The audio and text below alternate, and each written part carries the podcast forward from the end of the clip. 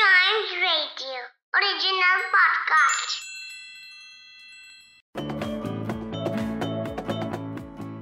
दोस्तों, क्या आपको याद है कि अभी कुछ समय पहले नासा ने ब्लैक होल की एक तस्वीर सबके साथ साझा की थी? और वो तस्वीर देखकर सारी दुनिया हैरान हो गई थी। लेकिन मुझे तो बड़ा मज़ा आया था, क्योंकि मुझे वो तस्वीर डोनट के जैसे लग रही थी। वो जो तस्वीर थी, वो खींची गई थी एक कमाल के कैमरे के साथ। जो हमें दूर की चीज़ों को नज़दीक करके बड़ा दिखाने में मदद करता था।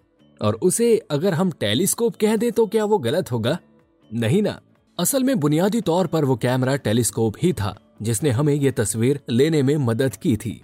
तो दोस्तों, आज के इन्वेंटोपीडिया के इस एपिसोड में हम बात करेंगे टेलीस्कोप के आविष्कार के बारे में। टेलीस्कोप, एक ऐसा डिवाइस जो दूर की चीज़ों को हमें नज़दीक से देखने में मदद करता है।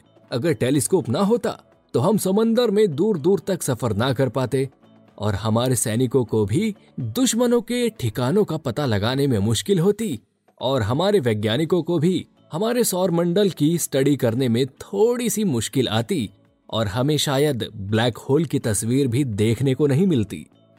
तो दोस्तों, शुक्र करो उस इंसिडेंट का जिसकी वजह से हमें टेलीस्कोप मिल पाया। बात है 25 सितंबर 1608 की।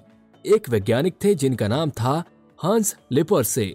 दरअसल, हंस लिपर्से की बेटे को अक्सर कांच के टुकड़ों के साथ खेलने में मज़ा आता था और वो रंग बिरंगे कांच के टुकड़ों के साथ खेला करते थे। तो एक दिन, हंस ने अपने बेटे से एक रंग के कांच के टुकड़ों को अलग करके निकालने को कहा और जब वो ऐसा करने लगे तो उन्होंने खेल खेल में दो तीन लेंस को एक साथ जोड़कर उनमें से आर पार देखने लगे। और जब उन्होंने ऐसा किया तो हंस के बेटे ने पाया कि सामने वाले चर्च की दीवार उनके नज़दीक आ गई है और वो ऐसा देखकर बहुत ज़्यादा घबरा गए और उन्होंने इसके बारे में अपने पिता हंस लिपर्से से बताया। पिता ने अपने बेटे के बताए अनुसार कांच के उन टुकड़ों को एक साथ लगाकर उनमें से आर पार देखा और पाया कि वाकई में चर्च की दीवार उनके पास आ गई है। और वह उस कांच में से देखते ही समझ गए कि उन्होंने दूर की चीज़ को नज़दीक देखने का उपाय खोज निकाला है। और इसी आधार पर हांस लिपर्से ने बनाया दुनिया का पहला टेलीस्कोप, जिसका हमारे नाविकों और सैनिकों ने शुरुआती दौर में इस्तेमाल करना शुरू कर दिया।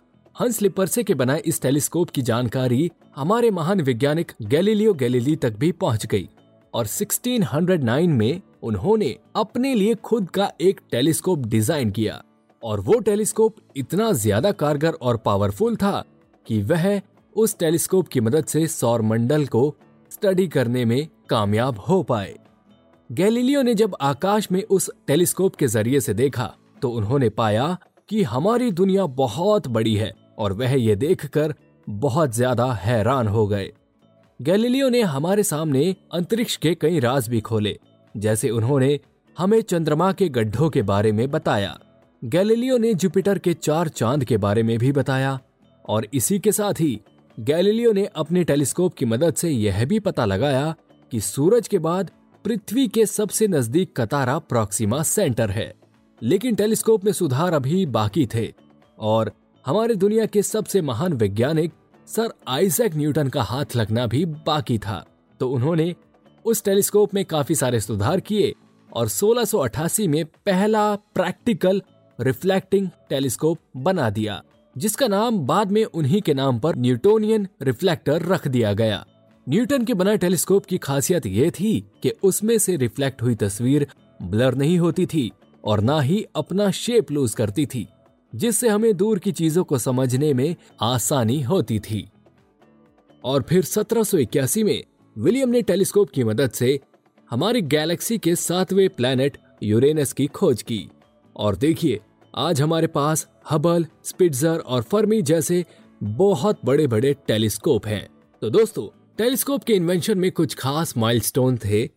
1608 जब खेल खेल में हमें दूर की चीज़ों को नज़दीक से देखने का एक तरीका पता चल गया।